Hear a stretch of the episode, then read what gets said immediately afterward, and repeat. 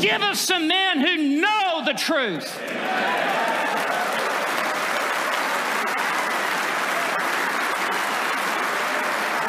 And who will declare the truth and who will stand with Athanasius and Polycarp and Calvin and Luther and Whitefield and Edwards, and who will declare from the housetops that the gospel is the power of God unto salvation.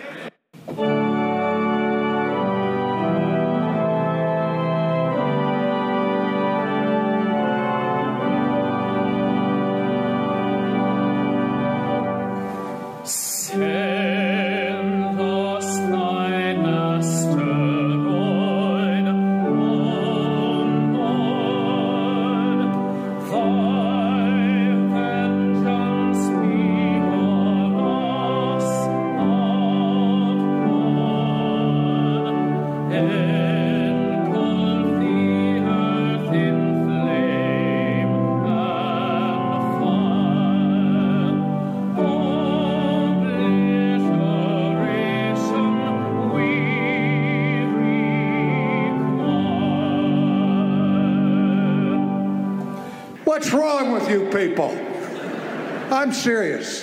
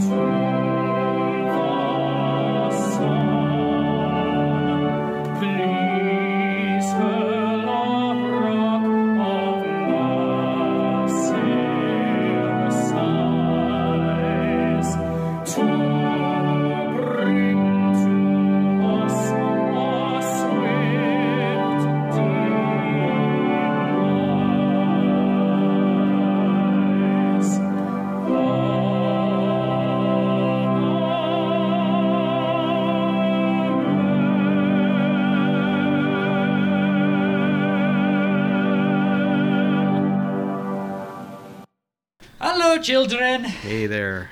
See, you heard it. You heard it. I'm We're back. here. All right, you ready? This is we're here. It's been a while because holidays and people have lives and things like that, but we're here to tell you that everything is broken east of Eden. Oh man, that's cool. quite an opening statement. Yes. But I would agree. It's going to be one of those days. Forget Christmas. Christmas is over. The good feelings from the holidays are ended. We are back to pain and misery and suffering now. Back to normal. There you go. No.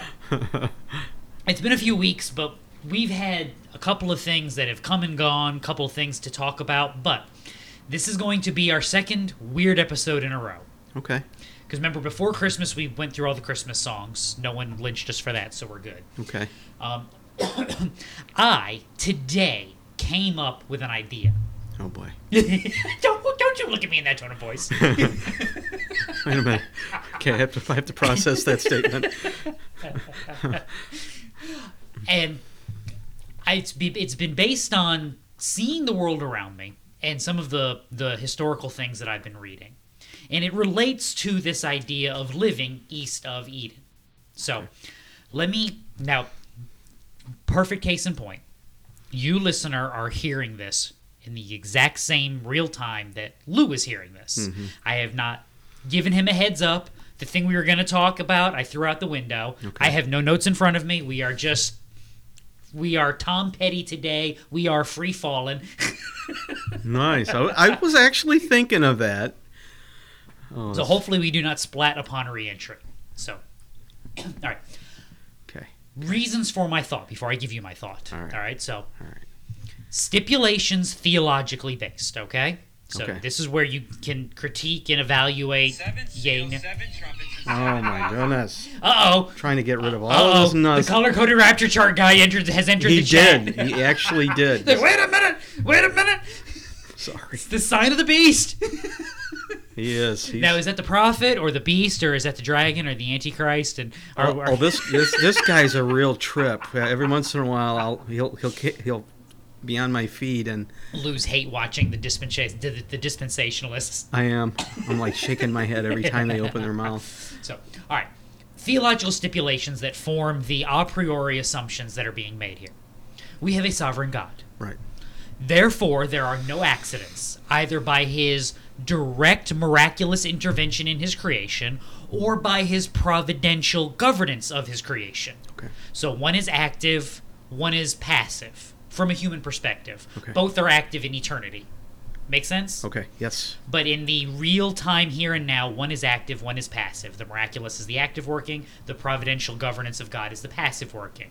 The things that have been laid out from eternity, like, you know, how tall you are is the providential working of God, because that is determined by who your ancestors are, who your great grandparents were, what, what continent they settled on, all that good stuff. I don't have a lot of providence if we're basing it on my height. you know, your hair color, your eye color, these are all providential governings of God. Mm-hmm. There are no surprises in his kingdom. Open theism is a heresy. We throw it out the window. So, that's stipulation one. Stipulation two God does not give you what you want, rather, God gives you what you need. Either in his wisdom for discipline, in his wisdom for blessing, or in his, dis- in his wisdom for judgment. And God is doing all of those things all of the time for various people. So far, so good? Yes, sounds good. Okay. Stipulation number three the world is messed up. Okay. I mean, Right? We Yeah, live. I, I, I'd go with that. we, we get stipulated. we live east of Eden. We live in a fallen world. As I said Sunday, we live in a world full of sinful people doing sinful things to sinful people sinfully. Yes. Very well said. So, with all of that said,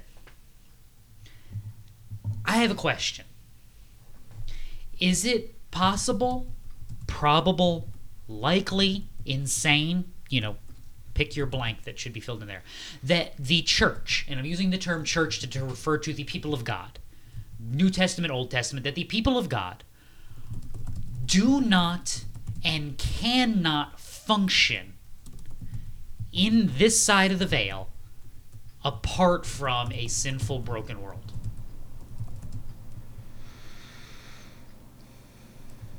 Hmm. Now, let me flesh this out. Everybody wants the world to be a better place, right? Christians don't want, you know, X, Y, or Z being exposed to their kids on a regular basis. You wish that the movies you could watch were better quality or, you know, the morality that was being.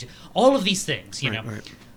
Is it possible, though, that the people of God were never meant to, between Eden and the kingdom, were never meant to function outside of a broken world? And when they try to function outside of the workings of a broken world, they create brokenness themselves? I, think that's a pretty fair statement. I, I think the people of God, when, when you know, living in a world, it's broken. We're east of Eden. We're we're to be the salt and the light. We're to live our lives as an example to people who are looking for something better, you know, something eternal. And so I, I don't, like you said, I don't know that we were made to operate outside of that. This well, this side of the return maybe. So we're, we're talking about the period between east of Eden and the other side of the veil. Mm-hmm. So between Eden and the veil, that's that's the world that I'm discussing. And what I'm what I'm thinking through is we're all forever and this is i mean and i say we when i say we i mean a lot of the western church okay? Which is you and i are part of that. We live in a western culture we live in uh, church culture so. The western church has spent a great deal of time the last uh, let me round it off 50 years trying to influence and change culture for the better and still is so we want to try to create Christian movies so that we can bring good morality into the cultural sphere. The goal of this is not just to provide entertainment for Christians, it is to provide Christian entertainment for the masses as a way of trying to raise the discourse of entertainment, to try and make sure that Christianity is brought into the the zeitgeist of the world around us. And the thing that I'm wondering as I'm looking at history in the world around us is if that's a fool's errand. And okay, let me give you reasons why I think this. Okay? couple historical examples. So this will be a a 30,000 foot view of a 30,000 foot view of history. Make sense? Mm-hmm. We're like the te- the telescope looking at the flight data and the flight data is trying to look at the world. Okay. So the, look at the Christian church. Where and when has it functioned best in history? Mm-hmm.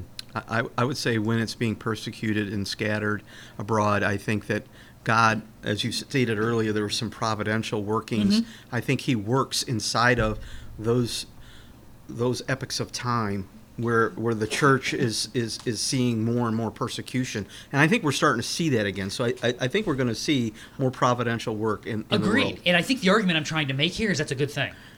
Yeah, I don't know if I'm making right. a specific argument yet, but I'm, I'm, I'm wor- again, I'm working this out in real time. I While was it, thinking it, about it, this it while I was doesn't driving. feel good, I think it, it works out for the best because So- we don't get the, we're like you just said we're at that thirty thousand foot Yes. view, but then there's God above us that sees and everything. that's where I'm trying to get to and how I'm seeing things. So, Mm-hmm.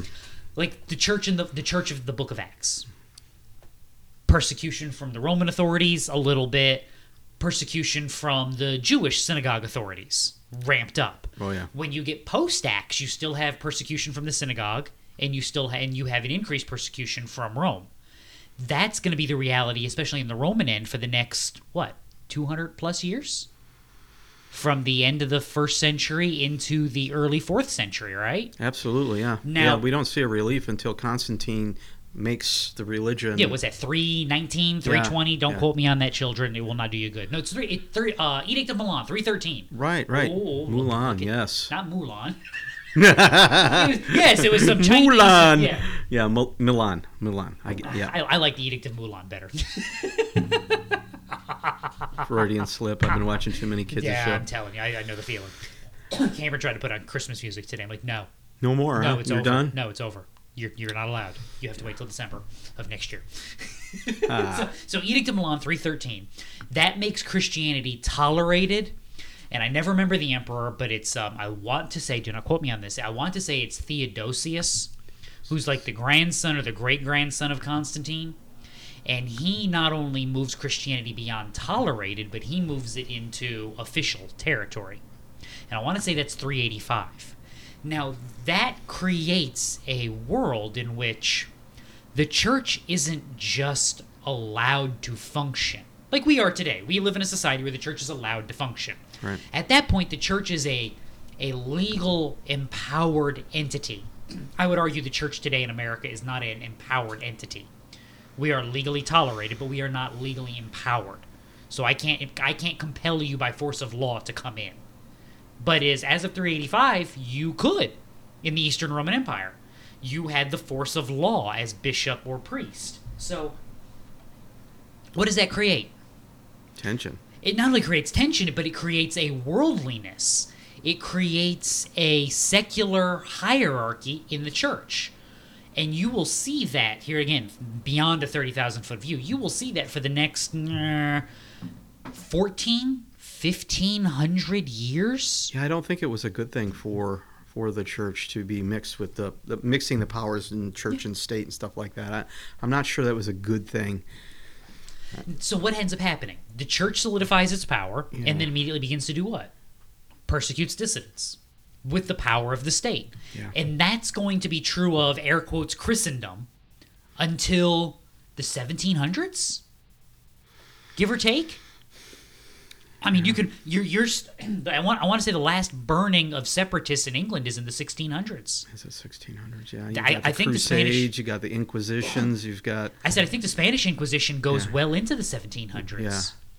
And the a lot of the work in the New World, the wiping out of native tribes and things like that, a lot of that is sanctioned by conversion at the sword. I'm not saying it's the driving force behind it, but it's sanctioned by that. oh yeah, So that moves you into the 18th century. So yeah, at that point you're talking about 4th century to 18th century, 1400 years of history where the church is not just tolerated, but it is empowered, and therefore it has to create conflict. Because at our core, Christians are a people living in conflict. We are in conflict with our own natures. We are in conflict with the sin around us. We are at war with the powers and principalities at work in the world around us. Now, give us the authority of those powers and principalities, and what do we fight? I don't know. Yeah. Because I think the problem is we start turning our guns on each other. Part of the driving force to this was the um, I'm reading a book on the English separatists Okay. and going through some of their history from around the um, the early 1500s to the Mayflower voyage. So, this is a group of this is a group of Protestants who are separating from the Church of England because they see within the Church of England the structures and functions and heresies that they saw in Rome. Talking about Puritans? or- Yes. Okay. This these are the these are the kind of the precursors of the Puritans. Okay. So what they saw was, well, you got rid of the Pope. Great. You replaced him with the monarch. And to this day, the supreme governor of the Church of England is you know who this do you know who today's supreme governor of the Church of England is? The highest authority in the Church of England. Oh, the king. It's King Charles. King Charles, yeah. It was Queen Elizabeth II. Now it's King Charles. It is that is the supreme governor of the of the Anglican Communion, the Church of England. So they're looking at this going, you replaced a pope with a king, or a queen in their case with Elizabeth the First. Um, you replaced bishops with bishops. You didn't separate from everything, anything. You replaced the liturgy of the Roman Catholic Church with the Book of Common Prayer. It's the same system. You're re- rejecting the spiritual empowerment of pastors. You're rejecting the work that the church is supposed to be doing in favor of an ecclesiastical structure. You're creating a church of sheep and goats because you're saying that everyone who lives here is Christian by virtue of the fact that they live here and we baptize them. Right. So, in other words, the argument became, how are you different from Rome again? Mm-hmm. Now, what happened is they get burned, they get persecuted, they get driven out. A lot of the separatists leave, go to the Netherlands. Now you're free, right? Hmm. You took your 75 families or 75 people, you got on a boat, you're in the Netherlands. The Dutch don't care. The Dutch don't care what you do. they've left you like they don't even half the people in, in the in the cities they've settled in don't even speak English, and none of the settlers speak Dutch. So like they can't even talk to the people around them. There was actually some theological arguments between some of the Dutch Reformed churches and some of the English separatists, and you know how they communicated with each other in writing in Latin Wow. because that they they could write theological treatises in Latin, so they could communicate doctrinally with one another. That's amazing. What's the name of that book? Um, Journey to the Mayflower. I think I, I borrowed it from the library. I, I should finish it tomorrow. But what's fascinating to me is, so you're, you're this congregation of English separatists. You have a pastor or two. You have a small congregation of between sixty and three hundred people in some of these churches.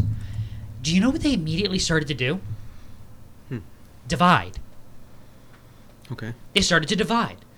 One, um, two brothers who are both pastors start fighting with each other because one of them married this woman and one of the brothers thinks she's immodest. And to the point that they excommunicate each other from the church over whether or not his wife is dressing appropriately. I mean, family structures, how you said private prayers. One guy gets excommunicated because he doesn't like the dude who comes to court his daughter, and so he chases him off with a weapon, and the church excommunicates him for it. It's it's the entire history of the English separatists in the Netherlands is of theological argument and division. Like one of the guys is arguing with himself because he was baptized in the Church of England but they've separated from the Church of England. Therefore, the Church of England is apostate church. Therefore, his baptism is apostate.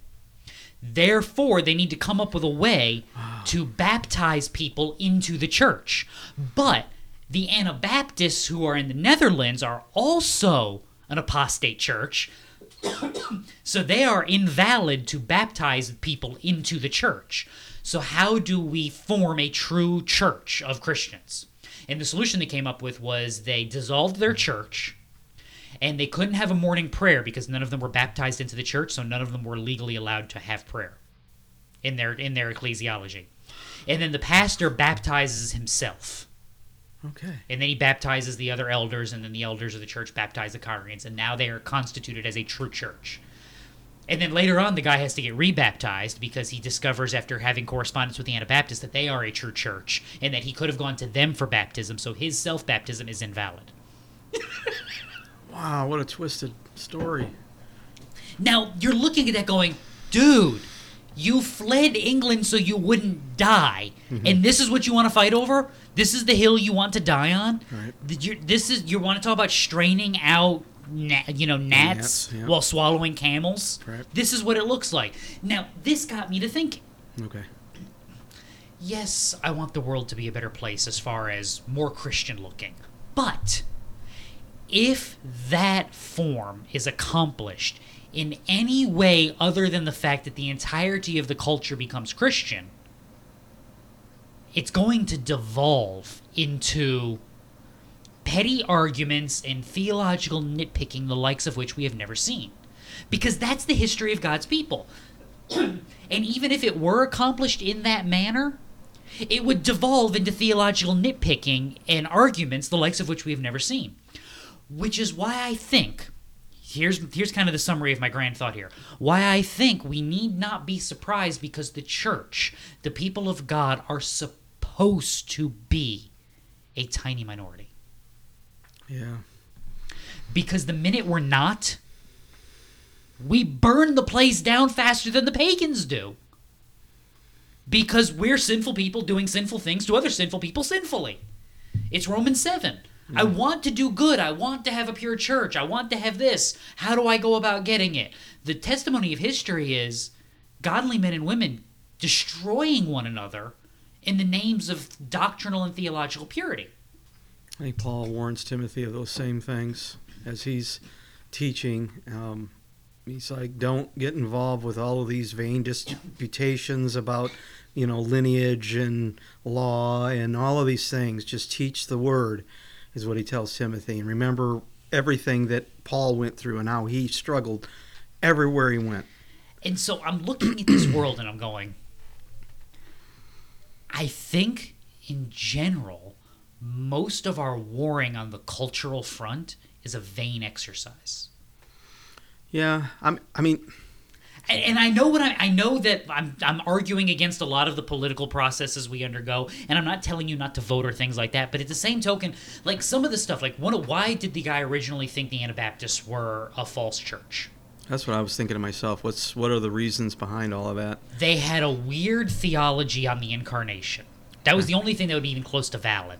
And they had this theology that said that while Jesus grew in Mary's womb, he took none of his flesh from Mary.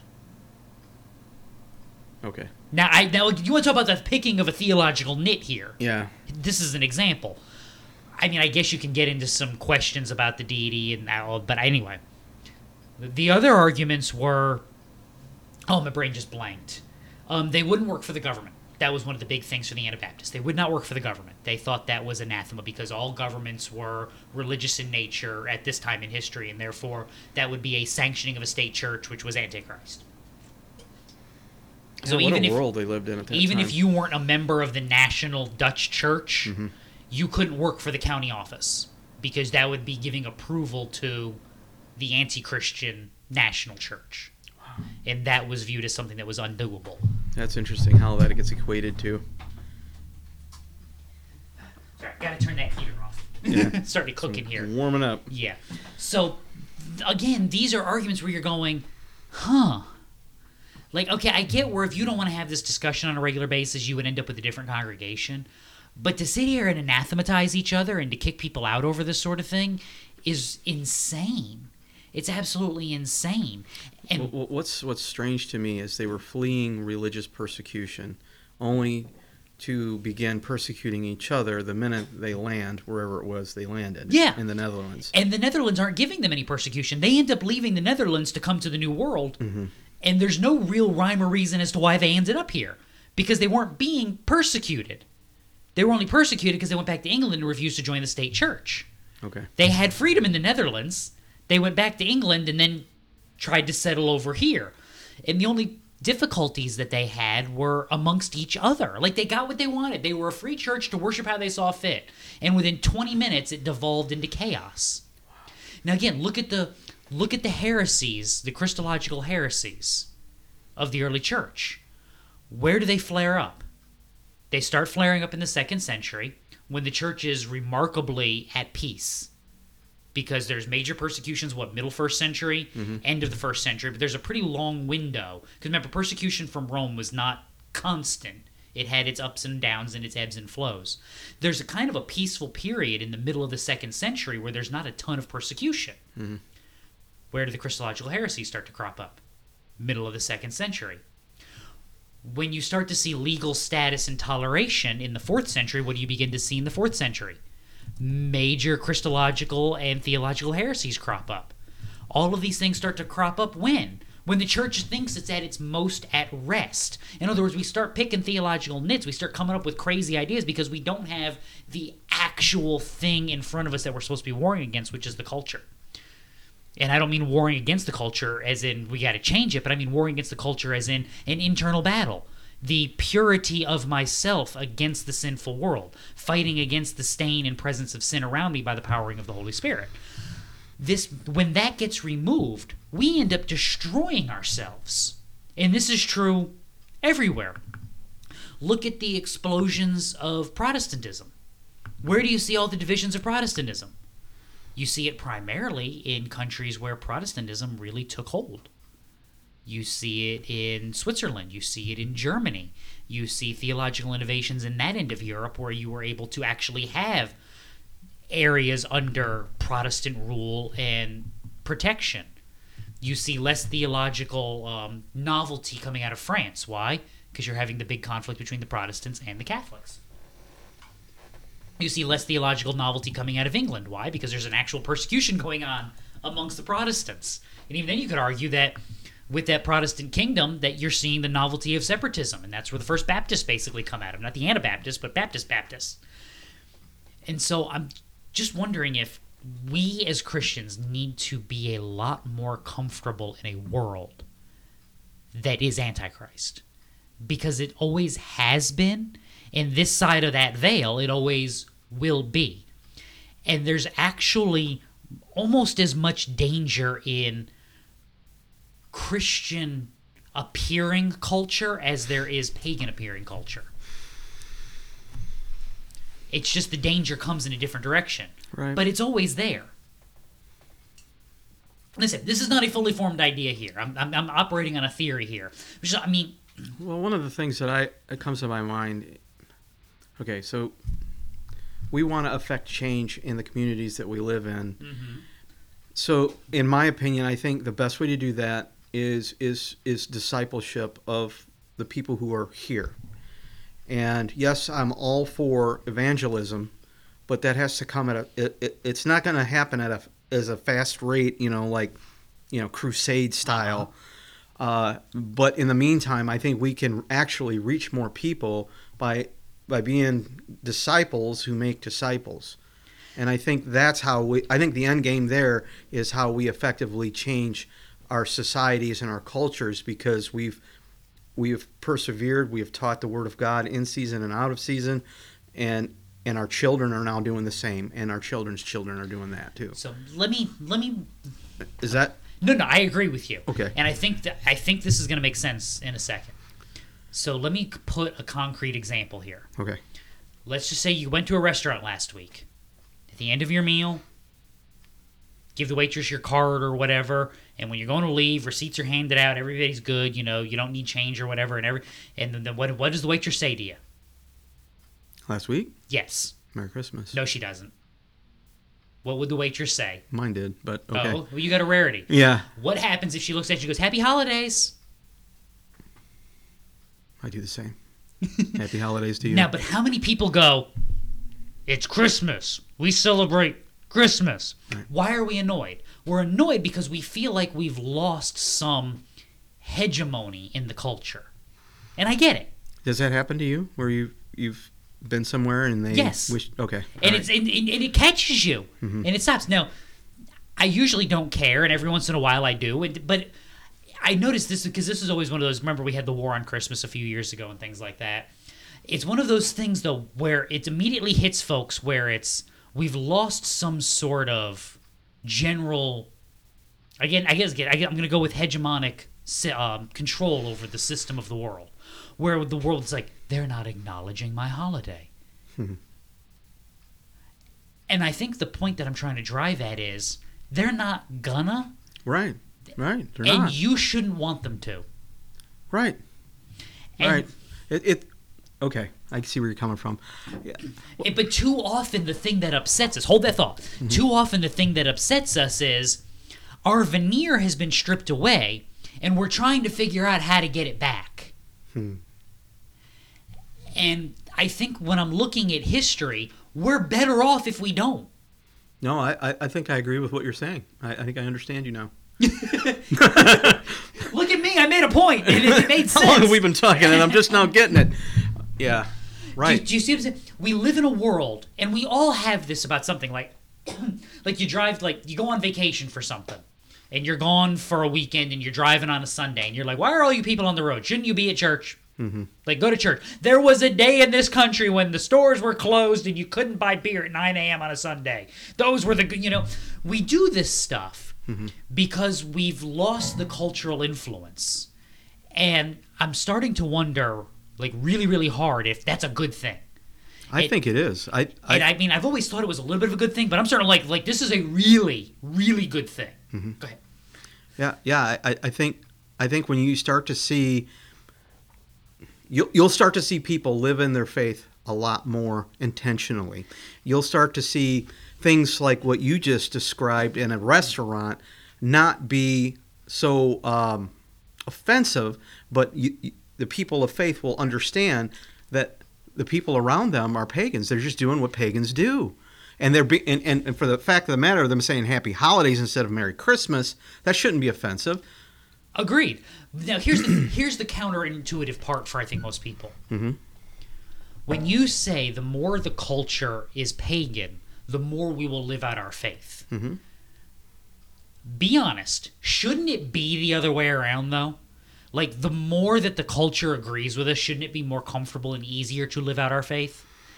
And I think the weird Well, I, I don't know. Not necessarily. The, the the scenarios that you just gave about the uh, uh, the pre-Puritans moving to the Netherlands and they have this perfect opportunity to live out their faith, and what happens? it's a train wreck. It's an absolute train wreck. It's like 15 chapters of train wreck. It's it's fascinating.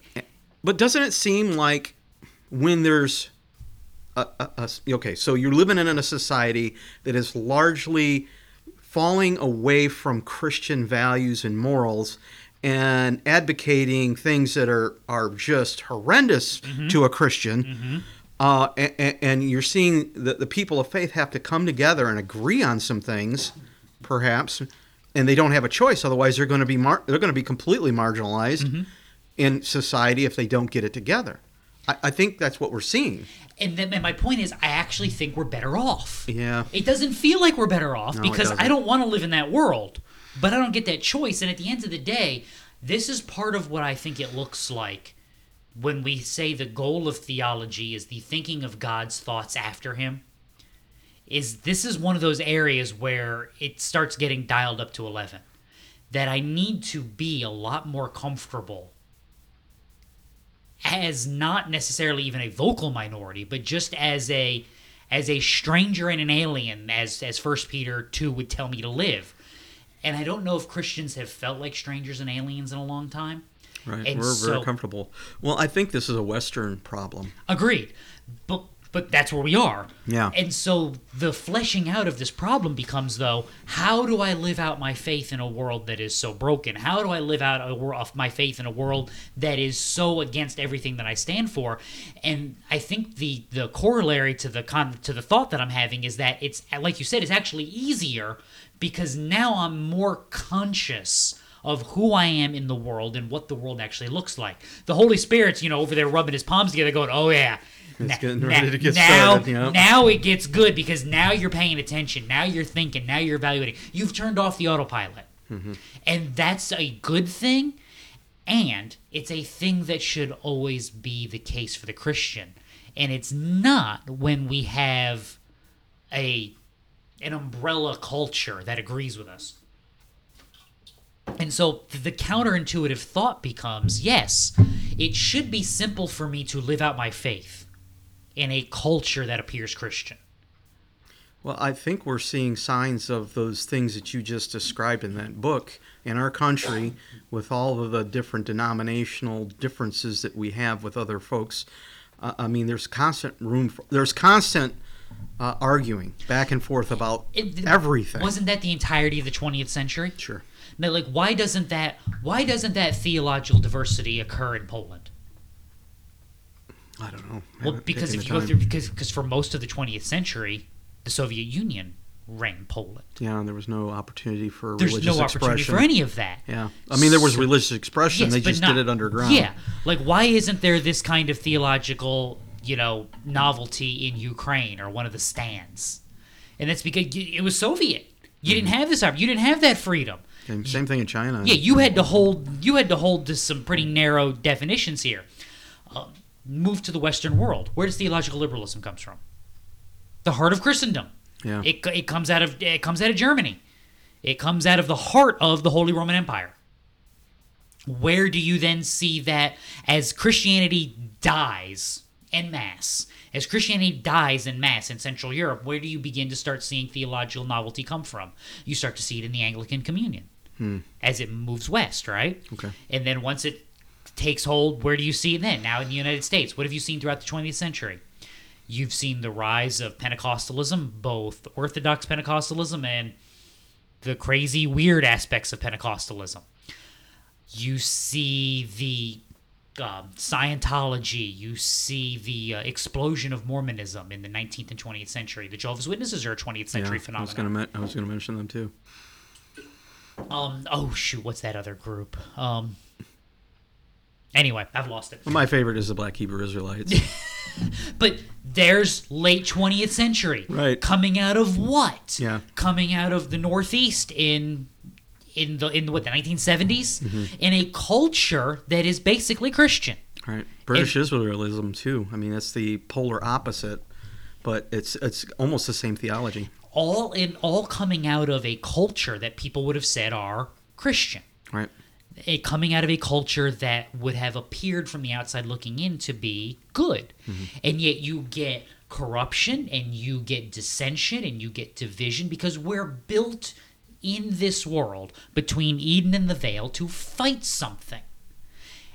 I don't think we can help it.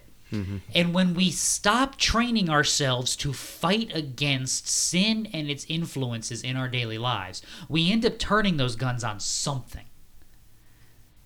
And when you mm. have a culture that is predominantly air quotes Christian in appearance, mm-hmm. I think the inclination from the pagans who are trapped in that culture is to even come up with even better theological novelties to create division and destruction. Again, what's what's the only sin that's really in existence from the enemy? Did God, God really say? Really say? Yeah. And now look at all of these little look at all these little groups we name. So like the Christian Science is just its own little bag of insanity. So throw that one off to the side. Mm-hmm. But Mormonism, Joseph Smith. Why is the why is the Book of Mormon written in King James English? Because that was the Bible of the day. Yeah. And that's how Joseph Smith thought God talked. that's how he thought God spoke. So that's how he wrote it. Mm-hmm. What do you have? You have the borrowing of the story of Israel, and you have it dramatized into the new world, and mm-hmm. then you have theological innovation that arises out of that. Yeah. What do you get with Jehovah's Witnesses? Almost the same thing because they use the same text. Twisting of scripture, Yep. just subtle little adjustments. The BHI, back mm-hmm. Black Hebrew Israelites, what is that? We're going to take a slight twisting of this verse over here and a slight twisting of this verse over here, and we're going to create a brand new cultural footing for ourselves. And if you're not really well versed, this is I'll give them credit on this. If you're not really well versed in your Old Testament history, and you listen to one of their presentations just on the history, you would almost be able to go, I can see where you got that. I, imagine if you had like just a cultural understanding of the Old Testament. Mm-hmm. So like you know there's an Adam and Eve, you know that Abraham existed, you, you know that Moses, you know that Moses was the Exodus and Noah had the ark and David was a king.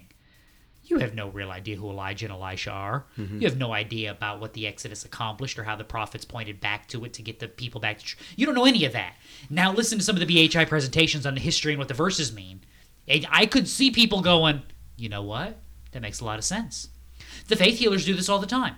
They take an Old Testament ver- verse about healing the nations and things like that, and they put a little twist on it. And if you don't know anything about the context of that verse, you could sit there and go, that makes sense. I see where you got that. That is so hard for me to do to these days. I mean, I mean, you and I have both been through seminary, and and we learned how to read in context, and and and for when I see people twist the scriptures like that, it I think I stop and I'm like, how do they? I mean, I just just with a plain reading of this, you, you can't really get there from that. Agreed, but that's not a plain reading, and they don't do that. They don't. How many air quotes Orthodox churches do sermons in that manner? We pull a verse from here and a verse from there, and we come up with a story, and the moral of the story is this, and now go live your lives. How do they say that? A text in search of a pretext? A search, a a text without context is a pretext for something else. Yeah, yeah, yeah. Something like that. Yeah, that's I. No. I I'm not completely against topical preaching, but I am. at the same time.